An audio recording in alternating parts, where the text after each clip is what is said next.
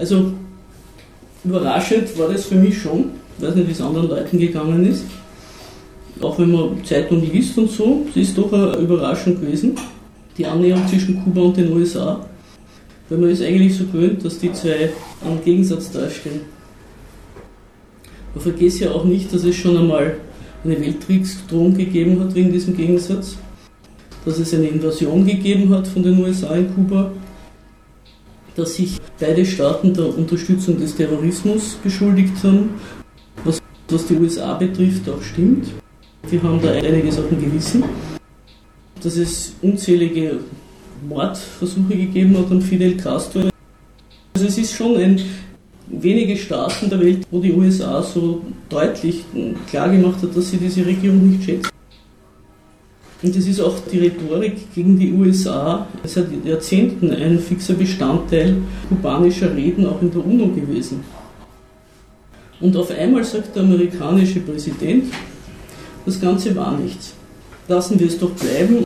Und die kubanische Führung antwortet, ja, das finden wir ganz super. Endlich habt ihr es eingesehen. Und dann fallen sich die beiden fast um den Hals. Also um zu verstehen, sowohl die langwierige Feindschaft als auch diese plötzliche Aufkündigung derselben, ist es äh, notwendig, zu, an sich anzuschauen, was die Natur dieses Gegensatzes war von Kuba und den USA. Da will ich jetzt einmal den ersten Teil machen, was ist Imperialismus, was ist Antiimperialismus. Und der zweite Teil geht über Handel und Wandel. Und der dritte Teil geht dann über, was das Ganze international für Folgen hat. Also der Imperialismus überhaupt beruht auf einem Staatengegensatz beziehungsweise einer Staatenfamilie, wie das manchmal ideologisch gern genannt wird. Auf Grundlage der gegenseitigen Benutzungsverhältnisse erkennen einander kapitalistische Staaten an. Sie erkennen die Souveränität des anderen an. Das hat sich manifestiert in der UNO, diese Art von genereller Anerkennung. Und sie tun auch lange die Niederlagen, die sie in dieser Staatenkonkurrenz erleiden, Sie wollen einander ja benutzen und das geht immer zu Nutzen des einen und zu Lasten des anderen. Die tun sie auch nicht unbedingt gleich in einer Aufkündigung der Anerkennung oder einen Kriegsfall ausleben. Deswegen gibt es auch einen diplomatischen Austausch, Staatsbesuche und so weiter. Diese Benutzung ist natürlich immer eine ungleiche, je nach den Möglichkeiten der jeweiligen Staaten. Die einen nennen sich Exportnationen, die anderen nennen sich Absatzmarkt. Also das heißt schon, dass da ein Gefälle ist und dass die einen die anderen mehr brauchen als die anderen. Da schauen bilanzmäßig einige Staaten nicht gut aus. Das wiederum hat etwas damit zu tun, wie erfolgreich das nationale Kapital in diesen jeweiligen Staaten war und wie der innere Markt eines Landes sich entwickelt hat also was der für die Unternehmen hergibt. Solche schiefen Verhältnisse werden oftmals, wie auch im Fall Kubas vor der Revolution, durch politischen Druck und durch militärische Interventionen befördert, um sicherzustellen, dass die Machthaber dieses solchermaßen benutzten Landes sich den Erwartungen und Forderungen der potenteren Macht beugen und in ihrem Sinne funktionieren die durch die US-Besatzung und Einmischung eingeschränkte Souveränität von Kuba seit den Unabhängigkeitskriegen, die hat eine Art von Kritik hervorgerufen, wie sie auch in allen anderen Weltgegenden entstanden ist. Und populär war, deren Vergangenheit von Kolonialismus und Besatzung und Interventionen geprägt war. Also es war ja Kuba nicht das einzige Opfer erstens des Kolonialismus und zweitens dann auch der nachkolonialen Einmischung geworden ist. Diese Antiimperialisten, also diese Gegner des Interventionismus, die wollen die Einschränkungen der Souveränität abwerfen, die volle Souveränität über ihr Territorium erlangen und dann den Weltmarkt wieder als Gleichberechtigte betreten. Die stehen also auf dem Standpunkt der Souveränität und ihre Kritik ist, dass die Souveränität nicht das gleiche Gewicht hat zwischen den Staaten. Hier ist zweierlei festzuhalten.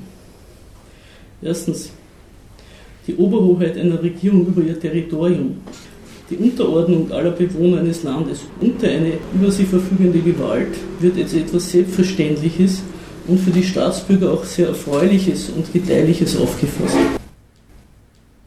Die modernen Staatswesen mit ihren gesamten Institutionen, Unterrichtswesen, Justiz, Verfassung, Polizei, Regierung, diese Kritiker betrachten das als etwas ganz Normales, deren Durchsetzung nach innen ihnen genauso ein Anliegen ist wie ihre Verteidigung nach außen. Die Kritiker der Großmächte und die Amtsinhaber der Großmächte sind Brüder im Geiste. Und sie scheiden sich nur in der Rangordnung der Nationen in der Staatenkonkurrenz. Das zweite ist gegen den Handel selbst, also gegen die Art und Weise, wie sich diese Staaten miteinander ins Benehmen setzen.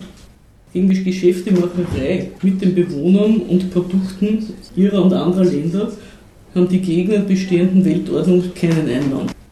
Da haben sie kein Problem. Handel finden sie eine gute Sache. Sie sind überzeugt, eine wirklich souveräne Regierung würde es schon verstehen, ihr Territorium und ihre Bevölkerung so herzurichten, dass sie auf dem Weltmarkt erfolgreich konkurrieren kann. Diese Vorstellung hatten antiimperialistische Freiheitskämpfer auch in Afrika, in Südostasien und in anderen Teilen Lateinamerikas. Sie waren überzeugt, dass man das Hegemoniestreben der USA, dass dieses Streben und dass andere Großmächte die Handelsströme verzerren, die Bevölkerung des eigenen Landes ins Elend stürzen und Marionetten an die Macht bringen die als Lakaien der ausländischen Großmächte sich und ihren Gönnern die Taschen füllen, anstatt sich um den Aufbau des Landes zu bemühen. Also im Grunde wäre es den Castros, Guevara und den anderen 1959, als sie das Batista-Regime gestürzt haben und sich selber als Kubas Chefs installiert haben, damals wäre es ihnen durchaus recht gewesen, sich mit den USA auf gleich zu treffen und Beziehungen zu etablieren, die auf Gleichberechtigung beruhen. Aber es war die USA, die gesagt hat, das wollen sie nicht.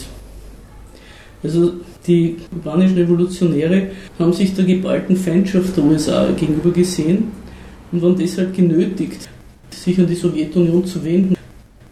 Das war nicht von Anfang an vorgesehen. Das war eine Reaktion auf die Feindschaftserklärung der USA sich an die Sowjetunion zu wenden und sich an der Macht halten zu können. Ihre Vorstellung einer nach innen geeinten Nation haben sie umgesetzt. Eine flächendeckende medizinische Versorgung, ein Unterrichtswesen, beide gelten als vorbildliche für ganz Lateinamerika und im Grunde auch weltweit. Und das hat sich auch bis heute gehalten. Kuba war auch lange einer der größten Buchproduzenten in der spanischsprachigen Welt. Ich weiß nicht, wie es jetzt ist. Ich habe noch die Zahlen von vor zehn Jahren. Also alles sind ideale Voraussetzungen, haben sie gedacht, für einen gedeihlichen Austausch mit anderen Nationen, die den Kubanern, so die Überzeugung der Führung, durch das Embargo der USA und nur dadurch versaut wird. Und deswegen waren sie natürlich sehr verärgert darüber, dass die USA sie in diese soll man sagen, in diese Ecke gedrängt haben, wo sie ihre Handelsbeziehungen nicht freigeschalten konnten, in ihrem Sinne. Die USA ihrerseits haben Kuba immer als eine Art Kolonie betrachtet, nachdem sie sie den Spaniern abgejagt hatten. Also ich kann notfalls einmal, wenn es einen anderen wen interessiert, am Schluss dazu was sagen, aber ich wollte da die historischen Sachen nicht so prominent ausbreiten. Seit der Monroe-Doktrin werden überhaupt die ganzen Dateien und vor allem mittelamerikanischen Staaten als potenzieller US-Hinterhof betrachtet und wurden auch so behandelt und hergerichtet. Kuba war wegen seiner geografischen Nähe zu den USA besonders im Visier der diversen Army-Regierungen. Deswegen war der Ärger umso größer, als die Kubaner erstens ihre USA-freundliche Regierung zum Teufel gejagt haben und sich auch dann noch den großen Erzfeind in die Arme geworfen haben. Und dann auch noch den Interventionsversuch der Amis, der ist übrigens ohne sowjetische Hilfe abgewehrt worden. Die Invasion über Schweinebuch. Ich sage das nur, falls es jemand nicht weiß. Viele Leute glauben, das war das gleiche wie die Kuba-Krise, aber das stimmt nicht, das war eineinhalb Jahre vorher. Da haben die Amis Söldner und Exilkubaner hingeschickt und die Idee war, dass die einen Brückentrupp machen und dann um Hilfe rufen und dann kommt die arme Armee und interveniert. Und das ist aber nie so weit gekommen, weil die, die, die kubanische Führung das Volk bewaffnet hat und die haben das dort niedergeschlagen. Es kam nie zu dem Brückenkopf und die Intervention ist abgeblasen worden. Also das hat die Amis natürlich schon sehr geärgert. In den folgenden zwei Jahrzehnten haben dann die USA alles Erdenkliche unternommen, um erstens die kubanische Führung zu stürzen, aber auch zweitens, um zu verhindern, dass ihnen noch einmal so eine Kalamität irgendwo in ihrem Hinterhof in Lateinamerika passiert. Ein Betriebsunfall sozusagen. Während ersteres nicht und nicht gelungen ist, also die Kubaner sind ja immer stolz darauf, dass sie alle Anschläge und alles abgewehrt haben. Im zweiten Fall waren die Amerikaner sehr erfolgreich, zumindest während des Kalten Krieges. Mit einer Mischung aus mittels CIA eingesetzten und unterstützten Guerilla-Regimes, Folter, Militärinterventionen und Terror ist es gelungen, andere Staaten daran zu hindern, dem Beispiel Kubas zu folgen. Sie waren auch in anderer Hinsicht in ihren Zielen mit der Isolation Kubas sehr erfolgreich. Der kubanischen Führung ist es überhaupt nie gelungen, ihr Revolutionsmodell zu exportieren. Der einzige Erfolg Kubas ist lange geblieben ihre Selbstbehauptung.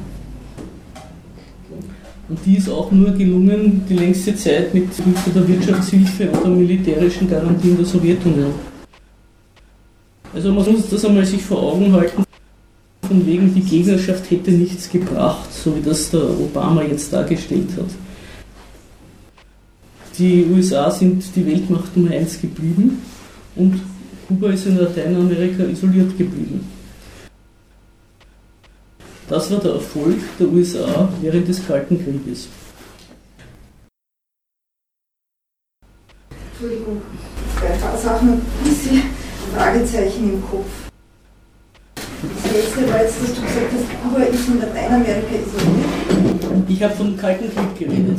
Während des Kalten Krieges war das so. Okay, naja, Also ja, es hat sich kein, wie, man das, wie man das anschaut, oder? Weil in den Bevölkerungen, in den Widerständigkeiten der Länder nicht, weil da war es ja immer schon Kuba ein Symbol sozusagen und etwas, was Kämpfe, Widerständigkeiten auch in anderen Ländern aufrechterhalten hat und eine Hoffnung für, die Menschen.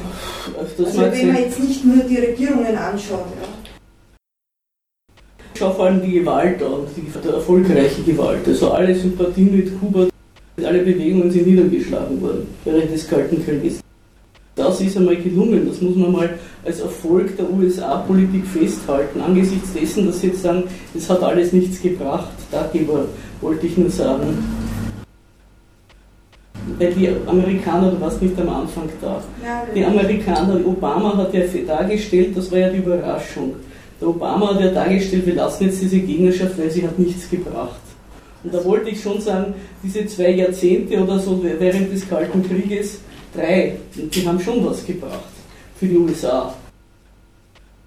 Sie hat sich behauptet, also der, dieser Gegensatz, auf das hat sich das bezogen, jetzt, was ich ja gesagt habe, man soll jetzt nicht so tun, als wäre das alles ein Furz im Wald gewesen. Das war das, was ich gemeint habe. Gibt es noch was? Oder mache ich weiter sonst? Oder hast du, das, das, das du noch Nein, ist Fragezeichen? egal.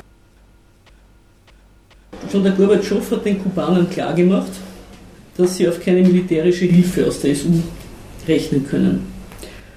Also noch, wie die die Sowjetunion noch gegeben hat, hat er schon gesagt, Leute, wir leisten uns das nicht mehr.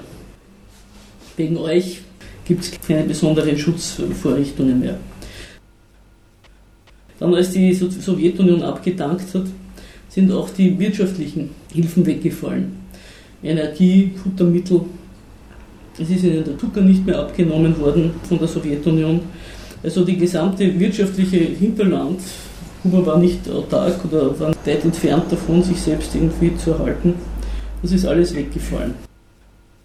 Die Führung der USA haben gute Gründe gehabt anzunehmen, dass Kuba ähnlich wie die Satellitenstaaten der ESU in Osteuropa vernünftig werden würde, seine sozialistische Staatsräson aufgeben würde und sich wieder in die imperialistische Staatenfamilie einreihen würde. Aber weit gefehlt, das haben sie nicht gemacht. Die kubanische Regierung hat gesagt, naja, jetzt fängt eben eine spezielle Periode an, eine Umstellung der Wirtschaft auf möglichst autarke Produktion und hat sich weiter an der Macht gehalten. Und auch seither hat es eigentlich keine Anzeichen gegeben, dass das kubanische Regime von der Bühne abtreten würde. Das war natürlich für die USA ein sehr unbefriedigender Zustand. Es ist, als ob die Führung dieser Karibikinsel der Weltmacht in einem Fort die Nase gezeigt und Edge gesagt hätte. Also vom Standpunkt der überlegenen Gewalt, die sich die ganze Welt untertan machen will und auch die nötigen Mittel dazu hat und das ja auch immer wieder einsetzt. Man denkt ja an den Irak oder so. Dabei ist es ein Ärgernis, wenn vor der eigenen Haustür jemand sitzt, der sich dem nicht beugt. Also für die USA war das ein Stachel im Fleisch. Das wollte ich jetzt einmal nur sagen zu dem Verhältnis der beiden Staaten, wie sich das entwickelt hat von der kubanischen Revolution bis heute. Also wir halten fest, dass bis zum Jahr 2014 die Amis intervenieren und machen Druck, wo sie können. Bei Kuba kommen sie nicht weiter. Das Zweite, was ich sagen wollte, ein bisschen einen Exkurs machen über Handel und Wandel. Die Handelsbeziehungen der Staaten auf der Welt erfreuen sich nämlich meiner Ansicht nach zu Unrecht eines guten Rufes. Den verdienen sie eigentlich nicht. Da geht es eben um die Konkurrenz der Nationen auf der Ebene des Warenaustausches. Unter den Bedingungen des heutigen global durchgesetzten Kapitalismus heißt das Freihandel, mehr oder weniger, dem sich inzwischen die meisten Nationen verschrieben haben. Also das ist auch interessant im Zuge dessen, dass jetzt die USA und die EU noch die letzten Schranken niederreißen wollen, die sie in ihrem Warenaustausch jetzt haben. Und das heißt natürlich, dass diejenigen Kapitale, die kostengünstiger produzieren, sich den Weltmarkt erobern können. Das wird mit dem Schlagwort Produktivität, Wettbewerbsfähigkeit auch heute vorbehaltslos anerkannt wenn das nationale Kapital eines Landes eine zu niedrige Produktivität hat, so haben die dortigen Akteure, Politiker oder Unternehmer oder auch das Arbeitsvolk, das zu teuer ist, dann haben die alle etwas falsch gemacht und werden durch Zerstörung der eigenen produktiven Basis dafür bestraft. Durch den Freihandel wird so ein Land zu einem Markt für die erfolgreichen Kapitale und muss sich verschulden um den Kreislauf seiner Ökonomie mit Hilfe von Importen am Laufen zu halten. Um seine Zahlungsbilanz irgendwie hinzukriegen, muss so eine Ökonomie sich für fremde Bedürfnisse herrichten. Also schauen, dass es etwas produziert, womit es wieder auf den Weltmarkt Devisen erlösen kann. Und das sind oft Sachen, die dann im Inland fehlen. Dann wird durch Tourismus oder der Export von Rohstoffen versucht, das noch wettzumachen was man an Waren, also an lebensnotwendigen Gegenständen oder auch womöglich sogar Lebensmitteln importieren muss. Die Ergebnisse dieser Schieflage oder dieser immer mehr Schieflage zwischen Exportnation und Markt sieht man in jüngerer Vergangenheit an Staaten wie Argentinien, das äh, bankrott gegangen ist, als einmal irgendwann die Zahlungsbilanz gekippt ist, oder an den Pleitestaaten der EU. Das sind alles schöne Beispiele dafür, wie dieser Warenaustausch und der Freihandel Ländern ihre produktive Basis sozusagen zerstören. Im 19. Jahrhundert haben die Leute noch ein bisschen mehr gewusst, im Entstehen des Kapitalismus, dass der Handel schädlich sein kann für die eigene Ökonomie, wenn man selber nicht so produktiv ist. Da hat es die Schutzzollpolitik gegeben. Die alten Kolonialmächte haben ihrerseits mitsamt den Kolonien exklusive Zonen errichtet, die also sowohl das Mutterland wie die Kolonien umfasst haben. Und die haben daraus aus dieser Zone fremde Waren ausgeschlossen. Und haben exklusiv ihre Kolonien sich als Markt und als Rohstoffquelle gleichermaßen für die Erzeugnisse der eigenen Industrie gehalten bzw. zugerichtet. Heute ist die Schutzzollpolitik kein Thema mehr. Also niemand möchte auf Schutzzollpolitik machen. Gerade auch nicht und gerade nicht die Staaten, die unterlegen sind durch den Freihandel. Das ist ganz interessant. Auch Gegner der gegenwärtigen Freihandelsabkommen, die ATTAC, verlangen nicht das Errichten von Zollschranken, sondern bekennen sich ausdrücklich zum Freihandel. Unter Respektierung der Souveränität natürlich. Also die Kritiker genauso wie die Verfechter des Kapitalismus betrachten den Handel, den ganz gewöhnlichen Schacher, als etwas, was allen Seiten nur gut tun kann. Es ist auch ganz interessant, eine, über wie, wie der heutige Kapitalismus eigentlich auch bei den Kritikern vorkommt. Sogar diejenigen Politiker und Ökonomen von einem Staat wie Russland, das sich selbst versorgen könnte, weil das hat wirklich alles, was es braucht, ne? von der Technologie bis zu den Rohstoffen. Auch die setzen auf den Weltmarkt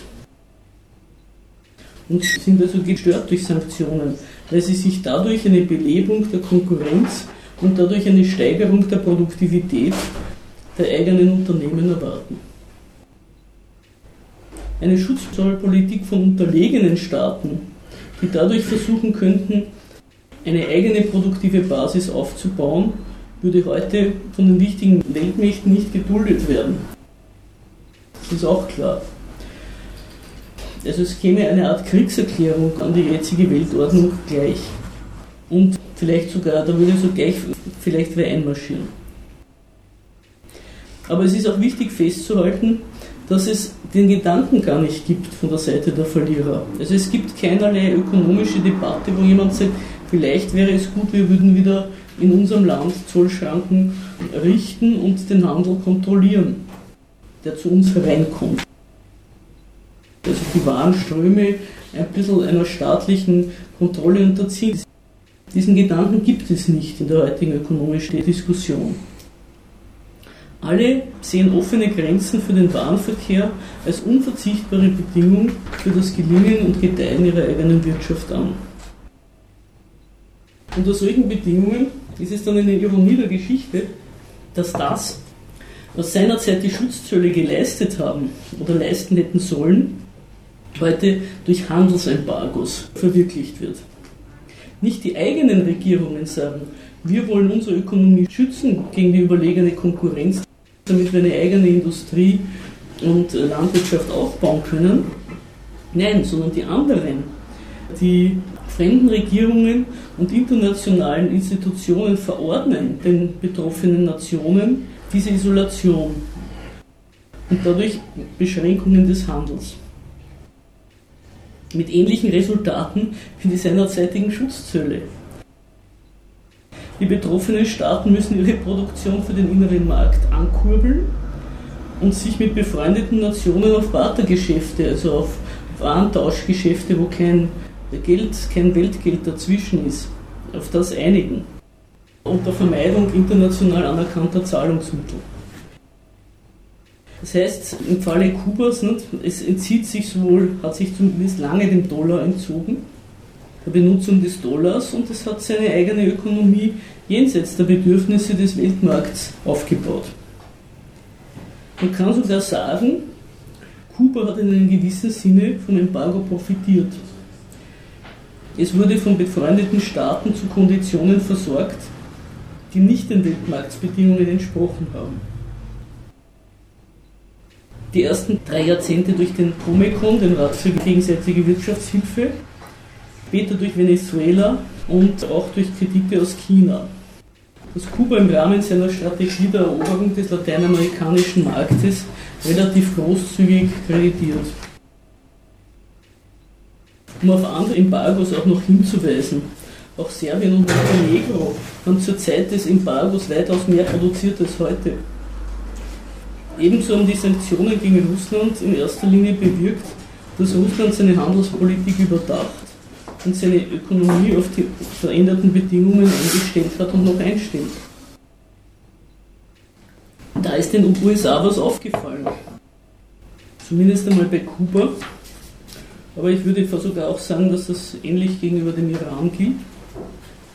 Sie haben gemerkt, dass das Embargo Kubas Selbstständigkeit gestärkt hat und ihnen einen potenziellen Markt entzogen hat.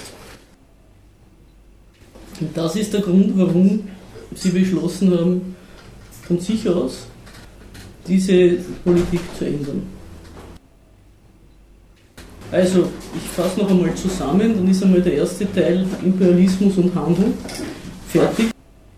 Das heißt, der Staatengegensatz beruht auf der kapitalistischen Konkurrenz und aus dem Benutzungswillen der Staaten gegeneinander. Und dieses Benutzungsverhältnis wird durch den Welthandel exekutiert. Also über den Handel setzen sich die Staaten miteinander ins Benehmen und benutzen einander, ruinieren einander oder profitieren voneinander. Das ist das Embargo, tut jemand aus diesem Welthandel ausschließen und entzieht ihm den. Und das ist, wenn sich das als Druckmittel nicht bewährt, eben eine Art Schutz gegenüber dem Welthandel. Also es ist ganz spannend jetzt zu schauen, was eigentlich nach der Aufhebung des Embargos, das steht ja irgendwie unmittelbar bevor, was das eigentlich für Kuba für Folgen haben will und ob das, was die Amerikaner sich davon erwarten, auch eintreten wird.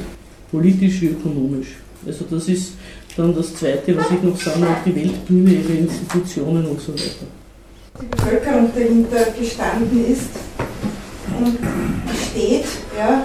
Das war auch nicht mein Thema, muss ich auch sagen. Ja, eh, aber da geht es auch um die Sprachwahl, denke ich mir. Ja. Also da, da ich wollte den starken Gegensatz darstellen und das habe ich gemacht. Und das andere, was mich verwundert, ist, dass du Embargo und nicht Blockade verwendest. Das habe ich jetzt auch überhaupt nicht daran gedacht. Ich habe so Embargo. Wieso, was ist das der Unterschied? Du musst mich aufklären, was ist da jetzt der große?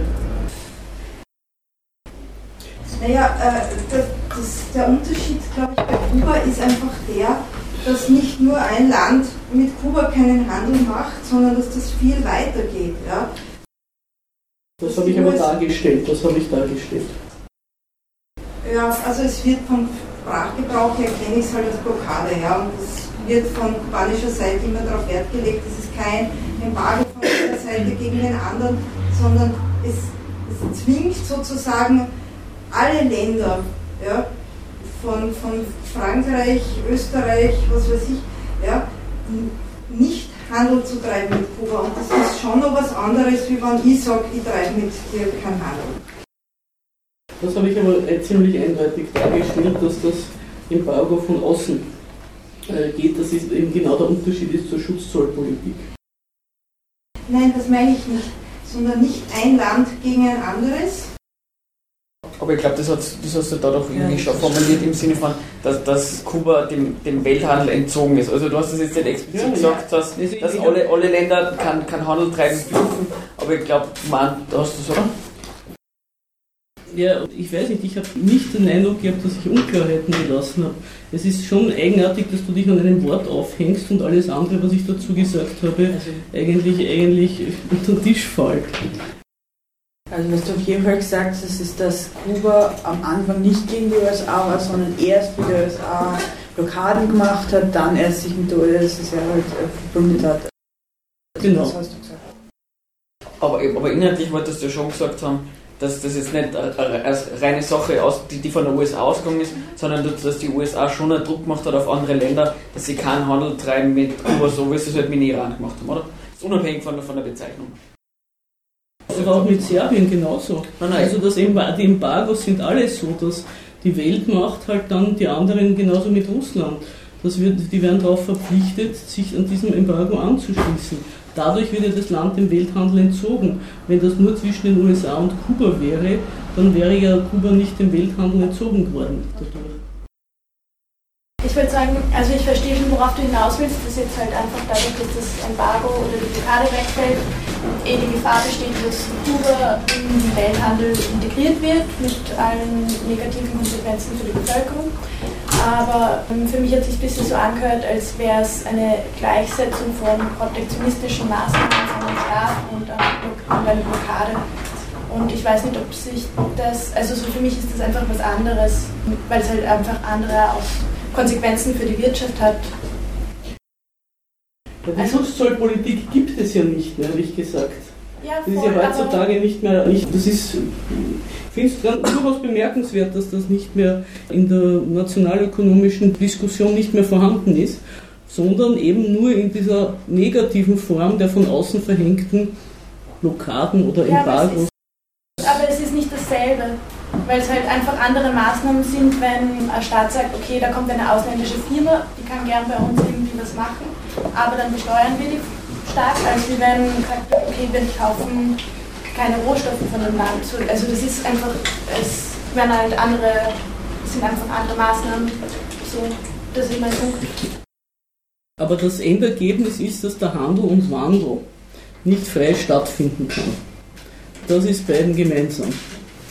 Also der Anfang war ja auch, dass ich sagen wollte, die Souveränität wird von diesen Leuten, und da bin ich schon, äh, das, darauf möchte ich schon auch hinaus, die Antiimperialisten sind genauso Anhänger der Souveränität, die Großmächte, ja. Und der Handel und Wandel, den wollen sie genauso. Deswegen gibt es die Schutzzollpolitik heute nur mehr oder das, die Desintegration aus dem Weltmarkt als eine von außen aufgenötigte. Ob das jetzt schlecht war für Kuba oder gut oder für die kubanische Bevölkerung, das wird jetzt die Geschichte zeigen, wenn es aufgehoben ist. Was mich interessiert ist, warum das jetzt, ich meine sicher ist es in der Form und der Explizität oder sagt, nicht unbedingt voraussehbar gewesen, aber so ist Kuba ja eh immer westlicher geworden die letzten Jahre oder Jahrzehnte. Es war doch gerade das, also dass, dass gewisse Firmen, äh, also Autos hat man neue kaufen dürfen, das war kürzlich. Ja, jetzt ist jetzt seit sie die Linie Mentos erlassen haben, ist auch sehr, hat sich sehr viel geändert. Aber äh, wenn du sagst, westlicher geworden, mit dem Wegfall der Sowjetunion waren sie genötigt, durch allen Strohhalmen zu greifen. Mhm. Also da haben sie natürlich alles, Spanien hat sehr viel investiert dort. Also zum Beispiel, das ist nicht so, dass da kein Staat, dass da alle Staaten sich, sich ganz draußen bleiben mussten gerade Spanien fürchtet ja jetzt sehr, dass das ist dann der zweite Teil, was das alles heißt, weltmäßig. Vielleicht kommt da auch noch für dich was, weil ich auch die, auf die OAS und das alles eingehen werde. Also die Weltbühne und ihre Institutionen ist der zweite Teil. Vielleicht mache ich den noch und dann, dann können wir schauen, ob ich noch irgendwas, weil sonst kommen vielleicht Fragen, die ich noch in meinem Vortrag beantworten will. Also die erste Institution, die mir einfällt, rund um diesen kubanisch-amerikanischen Staatengegensatz, ist die UNO. Muss man ein bisschen sagen, was die UNO ist. Weil es kennt zwar jeder die UNO, aber es macht sich vielleicht doch nicht jeder ganz bewusst, wie die UNO eigentlich funktioniert und was ihr Zweck ist. Also in dieser Institution ist einerseits das Prinzip der Souveränität anerkannt. Gleichberechtigte Nationen treffen sich und setzen sich über ihre Verkehrsformen ins Benehmen. Dieses Prinzip ist in der UNO-Vollversammlung manifestiert. Dort können auch Simbabwe oder Guatemala Vorschläge einbringen und die werden dann mittels Abstimmungsresolutionen erlassen, an die sich kaum wer hält übrigens. Also die Resolutionen der UNO-Vollversammlung, die sind Legion, aber die meisten Staaten erkennen sie nicht an weil sie von den einzelnen Staaten nämlich von den dortigen Gesetzgebern nicht ratifiziert werden. Die UNO-Vollversammlung ist also einerseits die Anerkennung des Selbstbestimmungsrechts der Völker und das Forum, wo sich die Souveränitäten miteinander ins Benehmen setzen. Gleichzeitig ist aber auch an ihr, also an der Folgelosigkeit ihrer Resolutionen, ist zu sehen, dass die Souveränität sehr wenig wert ist für sich wenn sie nicht imperialistisch gewichtigen Interessen dient. Nur beziehungsweise wenn es sich mit gewichtigen Interessen im Gegensatz gerät. So ist auch innerhalb der UNO gleichzeitig anerkannt, dass manche gleicher sind als andere. Und dass das ganze Trara um die Gleichberechtigung oftmals ein Schuss in den Ofen ist. Im Sicherheitsrat nämlich sagen die wirklich wichtigen Mächte, was Sache ist. Und die Resolutionen dieses Gremiums haben ein ganz anderes Gewicht als die frommen Wünsche der Vollversammlung. Lästigerweise wurde in die UNO-Charta auf Drängen der Sowjetunion seinerseits ein Vetorecht hineingeschrieben im Sicherheitsrat und Russland als Nachfolgestaat der SU anerkannt. Das war auch nicht so ganz selbstverständlich 1991. Und vieles in den Jugoslawienkriegen muss man unter diesem Gesichtspunkt auch betrachten, dass Russland alles getan hat, um als Rechtsnachfolger der Sowjetunion anerkannt zu werden. Ein ähnlicher Störfaktor im Sicherheitsrat ist China. Der Sicherheitsrat ist also ein Ort, wo sich die Großmächte so richtig um Einflusssphären streiten und auch hin und wieder in die Rare geraten. Kuba als weltpolitisch kleinformatiger Staat konnte sich natürlich nur in der Vollversammlung austoben und das haben sie auch gründlich gemacht. Also der Fidel Castro hat dort legendäre Reden gehalten, die sowohl wegen ihrer, ihres Inhalts als auch wegen ihrer Länge in die Geschichte eingegangen sind. Die kubanische Führung nutzte die UNO-Vollversammlung als Forum zur Verbreitung ihres Standpunktes. Gebracht im Sinne von politischen Verbündeten oder Wirtschaftsbeziehungen hat das alles Kuba recht wenig. Diejenigen Staaten, die ebenso politisch nachrangig und ökonomisch abhängige Akteure der imperialistischen Weltordnung waren, konnten es sich meistens nicht leisten, sich mit Kuba zu verbünden, oder aber, wie im Falle Angolas, hat das Bündnis Kuba mehr belastet, als es ihm gebracht hat. Die UNO war also für Kuba nur eine Bühne, aber kein Mittel, sich gegen die Feindschaftserklärung der USA zur Wehr zu setzen. Beziehungsweise ihre ökonomische Abhängigkeit von der Sowjetunion irgendwie groß zu diversifizieren. Eine weitere Institution, die mitspielt in diesem ganzen Gegensatz, ist der IWF. Der IWF ist eine Institution, die den Welthandel und die Kompatibilität der Währungen beaufsichtigt. Damit Staat A sich mit Staat B wirtschaftlich ins Benehmen setzen kann, brauchen beide ein gemeinsames Tauschmittel, um ihre Produkte austauschen zu können und ausländische Investitionen zu ermöglichen. Das Kapital, sowohl in der Form des Handelskapitals als auch in der der Unternehmen, die in diesem Land Geschäfte machen wollen, bedarf eines international anerkannten Zahlungsmittels, das ihm garantiert, dass seine Produkte und deren Verkauf ihnen Einnahmen in einem weltmarkttauglichen Geld, also in einem Geld, was sie weiter auf dem Weltmarkt verwenden können, garantiert. Jetzt gibt es jede Menge Staaten, die kein international anerkanntes Geld haben. Also heute heißt das eine Weltwährung. Der Euro ist sowas, der Yen ist was, der Dollar. Die brauchen daher eine Hilfestellung, um sich überhaupt in den Welthandel einklinken zu können. Die Adresse dafür ist der IWF. Er mischt sich sehr unverschämt in die Wirtschaftspolitik der betroffenen Staaten ein und erteilt im Gegenzug sogenannte Stand-by-Kredite. Damit garantiert er die sogenannte Konvertibilität der jeweiligen Weichwährungsländer. So genannt nenne ich es deswegen, weil es heißt natürlich nicht, dass man dieses Geld jetzt locker überall auf der Welt einsetzen kann, wenn das Land einen Standby-Kredit gekriegt hat. Es garantiert vor allem dem Kapital, das dort investiert, auch im Finanzsektor, die Repatriierung seiner Gewinne oder seiner Investitionen. Also der Staat muss ihm, wenn er das Geld wieder ausführen will, muss ihm das umwechseln in, aus seinem Staatsschatz in ein Weltgeld, in eine Weltwährung. Und um das zu können, kriegen sie diese IWF-Kredite. Die Stand-by-Kredite sind übrigens nicht die völlige Garantie der Konvertibilität, sondern das ist die Voraussetzung, dass sich so ein Staat oft beim privaten Finanzkapital überhaupt verschulden kann und damit einen Staatsschatz in Weltwährung bei sich ansammeln kann, mit dem er dann diese Unternehmer, diese internationalen irgendwie bedienen kann. Also die Kredite ermöglichen, dass der betroffene Staat genug Devisen, Weltwährung hat, um Investoren zu garantieren, dass sie ihre in diesem Land gemachten Geschäfte das Geld auch wieder mitnehmen können. Das internationale Kapital erhält durch so einen Stand-by-Kredit, also die Sicherheit, dass es seine Gewinne auf dem Weltmarkt zirkulieren und reinvestieren kann.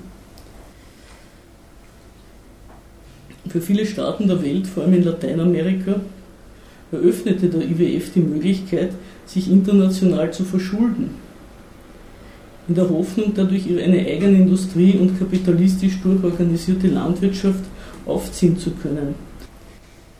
Dadurch sind sie geraten in die sogenannten bekannten Schuldenfallen, haben Schuldenkrisen ausgelöst und mussten sich vom IWF Programme diktieren lassen, die in den jeweiligen Ländern viel Elend verursacht haben.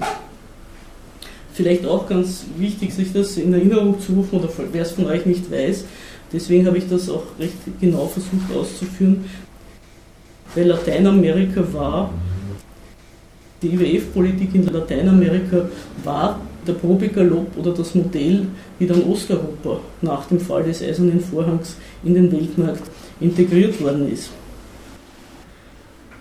Obwohl eigentlich das alles nicht sehr gut klingt und im Endergebnis nicht sehr gut ausschaut. Dennoch legen die Staaten der Welt sehr viel Wert auf diese Dienstleistung, mit der die Konvertibilität ihrer Währung ermöglicht wird. Da will keiner draußen bleiben. Auf der Welt gibt es neben Kuba noch drei Staaten, die nicht Mitglied des IWF sind. Venezuela hat es, glaube ich, suspendiert, aber drei Länder, die nicht beigetreten sind. Nordkorea, Andorra und der Vatikan. Kuba ist 1964 aus dem IWF ausgetreten, als es Scherereien um die Rückzahlung Kredit einer von Batista aufgenommen worden ist. Es war nicht so, dass Kuba den nicht zurückzahlen wollte prinzipiell, sondern es hat der IWF solche Bedingungen gesetzt, dass Kuba gesagt hat, so nicht. Seither gab es eigentlich von keiner Seite Interesse, die Geschäftsbeziehungen wieder aufzunehmen. Das 1996 in den USA erlassene Helms-Burton-Gesetz, also das als Hauptgesetz auch ist für die Embargo-Politik gegenüber Kuba, das gebietet den USA auch, jeden Versuch einer Wiederannäherung Kubas an den IWF zu blockieren. Bemerkenswerterweise hat auch dieser Umstand, also dass es der Austritt aus dem IWF, der Abbruch der äh, Geschäftsbeziehungen mit dem IWF, hat äh, der Ökonomie Kubas eher, äh, sie eher geschützt als ihr geschadet. Kuba war genötigt, politische Kredite zu erhalten. Erst von der SU und dann von China und Venezuela. Also Kredite, die nicht kommerziell auf Gewinnstreben ausgerichtet sind, sondern die vergeben werden, weil man ein Interesse an diesem Land hat, ein politisches. Also die sind nicht von einem marktwirtschaftlichen Gesichtspunkt vergeben worden, sondern weil diese Staaten mit Kuba sich einen Verbündeten schaffen wollten. Deswegen ließen diese Handelspartner auch den Austausch von Waren und Dienstleistungen ohne Vermittlung von einer Weltwährung zu. Ob es zwischen Kuba und dem IWF zu einer Annäherung kommt, ist noch nicht heraus. Es bewegt sich jedoch einiges in Sachen eingefrorene Altschulden. Kuba und wichtige Gläubigerländer sind Diplomaten zufolge in ihren Schuldverhandlungen einen großen Schritt vorangekommen. Beide Seiten haben sich darauf geeinigt, dass der Karibikstaat Mitgliedern des sogenannten Pariser Clubs insgesamt 15 Milliarden Dollar schuldet, sagte einer der westlichen Diplomaten. Diese Verbindlichkeiten gehen auf einen Zahlungsausfall Kubas im Jahr 1986 zurück. Und zwar hat 1985 Fidel Castro eine Kampagne initiiert, um die Außenschuld von Kuba endgültig zu streichen und hat auch die anderen lateinamerikanischen Länder dazu aufgerufen, ihre Schulden nicht mehr zurückzuzahlen. Das hat sich bezogen auf die Schuldenberge, die also die lateinamerikanischen Staaten mit Hilfe des IWF zwischen 1975 und 1993 aufgehäuft hatten, was die Geschäfte mit Staatsschulden auch sehr in die Höhe getrieben hat. Also diese Verschuldungspolitik des IWF und Lateinamerikas haben so richtig auch die Staatsschulden zu einem wichtigen Geschäftsmittel des Finanzkapitals gemacht, das auch dahin, deswegen tue ich das so genau, ich hoffe, dass ich niemand langweile, das so genau ausführen, weil da fangen die Probleme an, mit denen die EU heute konfrontiert ist oder die, die Schuldenberge, die heute vor sich hergeschoben werden.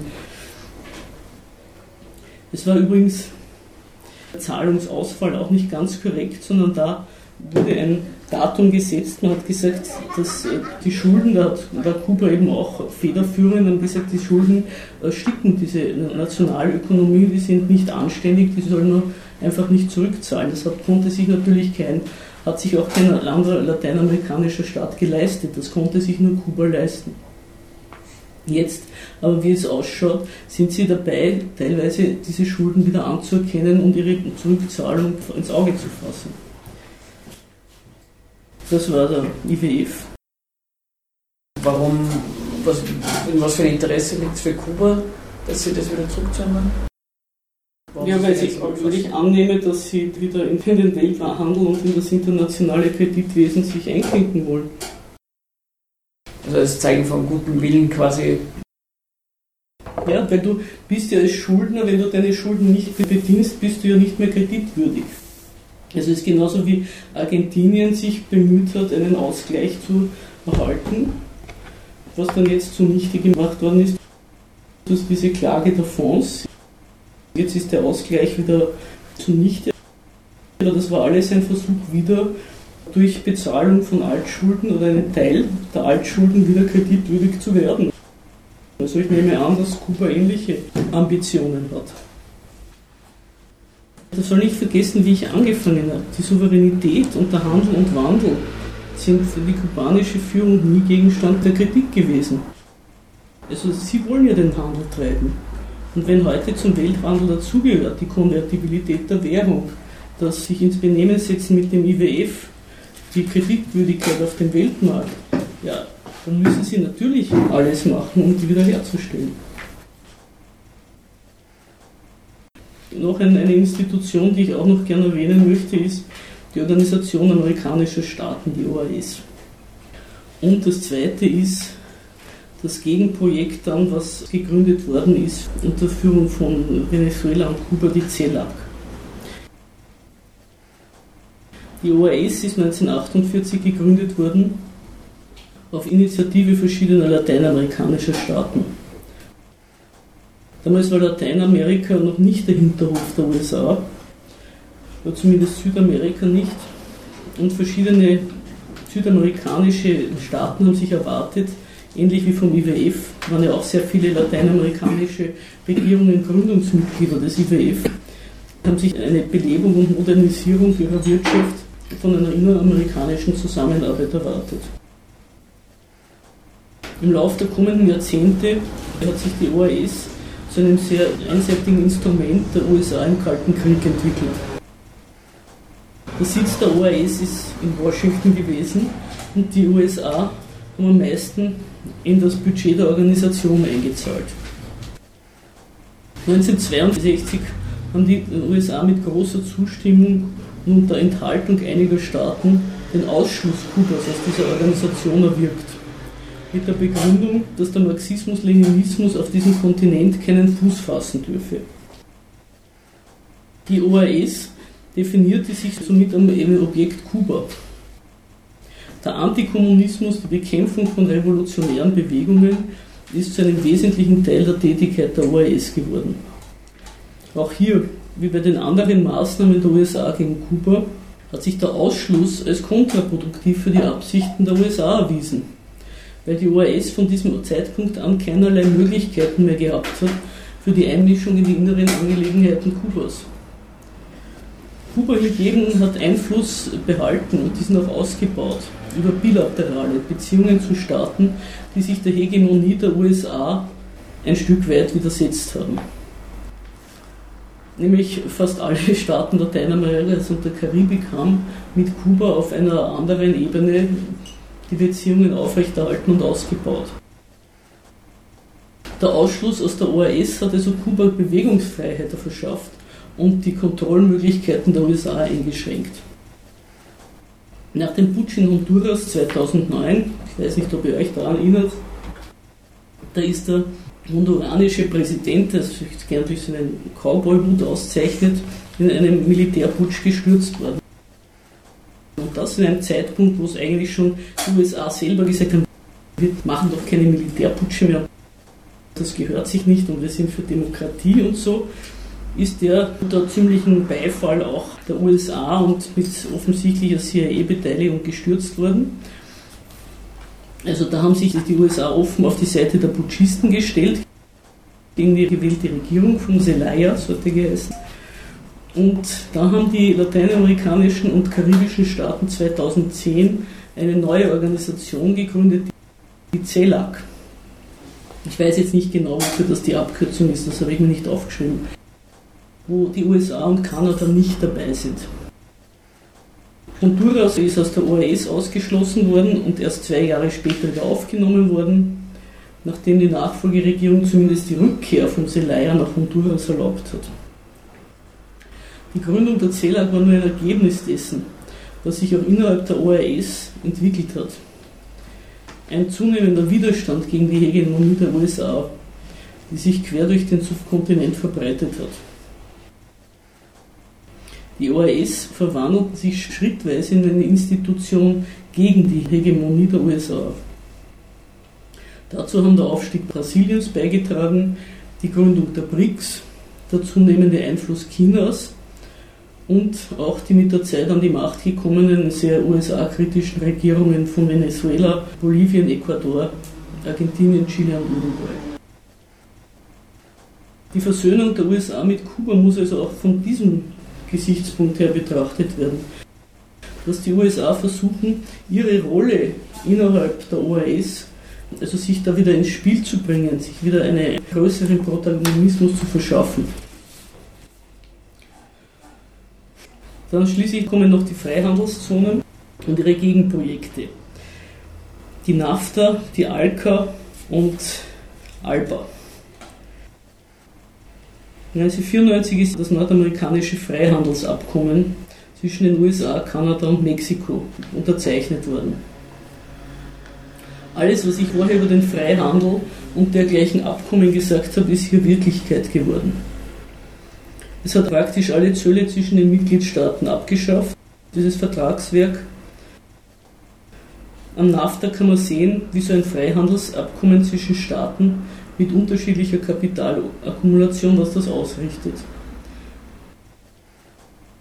Mexikos vorher noch bestehende Industrie ist zu einem guten Teil zugrunde gerichtet worden und es ist zu einem reinen Markt der US- und Industrie geworden. Das NAFTA-Abkommen ist nebenbei bemerkt einer der Gründe für die seither stattfindende Eskalation der Gewalt, also dieses eigentlich Auseinanderbrechen des mexikanischen Staates. Es hat die Ökonomie Mexikos völlig an die Bedürfnisse der USA gekoppelt und den inneren Markt Mexikos zerstört. Aber darüber will ich mir jetzt nicht verbreitern. Das ist nur, weil ich diese Freihandelsabkommen noch schnell abhandeln will. Gleichzeitig mit der NAFTA als Vertragswerk ist auch die ALCA oder FTAA, die amerikanische Freihandelszone, als Projekt eingerichtet worden. Also die NAFTA, das was USA, Kanada und Mexiko gemacht haben, sollte dann Schritt für Schritt auch auf die anderen lateinamerikanischen Staaten ausgedehnt werden. Das Projekt ist nicht wirklich weitergekommen. Die Staaten Lateinamerikas haben sich dem Ansinnen widersetzt sich ökonomisch zur Spielwiese des US-Kapitals zu machen. Es gibt so bilaterale Abkommen wie zum Beispiel mit Chile, ein ganz Lateinamerika umfassendes Projekt, ist jedoch nicht zustande gekommen und inzwischen gilt diese FTA als gestorben. Die USA hat dann für Mittelamerika ein eigenes Projekt gestartet, noch einmal versuchen, die Staaten Mittelamerikas unter den Freihandelshut zu bringen und zumindest einen Teilerfolg zu verzeichnen. Kuba war neben Venezuela der größte Gegner dieser Freihandelsabkommen und hat keine Gelegenheit und kein Forum ungenützt gelassen, um dagegen Stimmung zu machen. Es ist wahrscheinlich, dass sich die USA von der Aussöhnung mit Kuba erhoffen, das ALCA-Projekt wiederzubeleben. Venezuela und Kuba haben als Antwort, als Gegenprojekt 2004 das ALBA-Projekt, Boliviarische Allianz für Amerika, gestartet, um den Austausch zwischen den lateinamerikanischen Wirtschaften zu fördern.